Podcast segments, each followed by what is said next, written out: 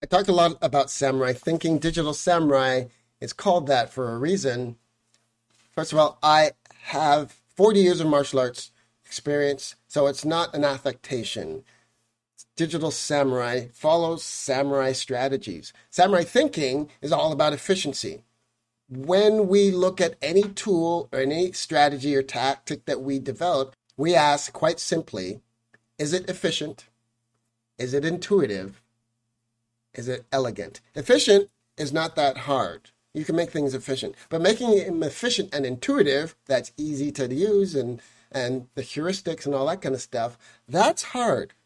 Making it efficient, intuitive, and elegant, well, that is an order of magnitude more difficult. Elegant is tap and pay.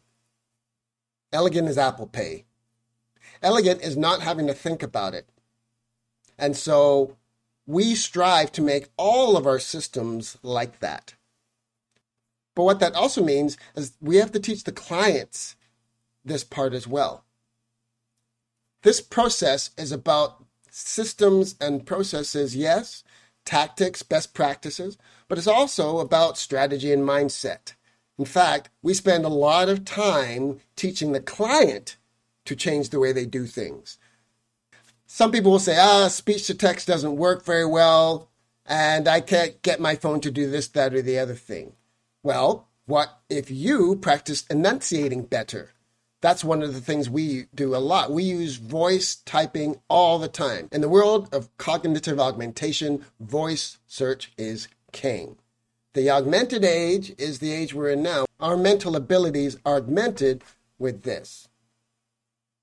Smartphones are supercomputers, and if you use them correctly, then you have a tactical advantage over the other people because you can access information quickly. You can get it to do what you want. So we see the phone and the relationship with the phone as an integral part of our system.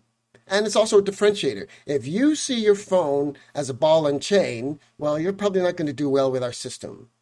Our system is generally designed for Gen Zers and millennials, young people, because of the way they think about technology, not because they're young, because of the way they think about technology and the way they think about work life balance. There is no such thing. They think it's stupid. They want a, a, job where they're doing the thing they love and their schedule is flexible and it's and it's organic, not this structured nine to five and all of that. And our technology and our systems are designed for that system. They're designed to work in that way.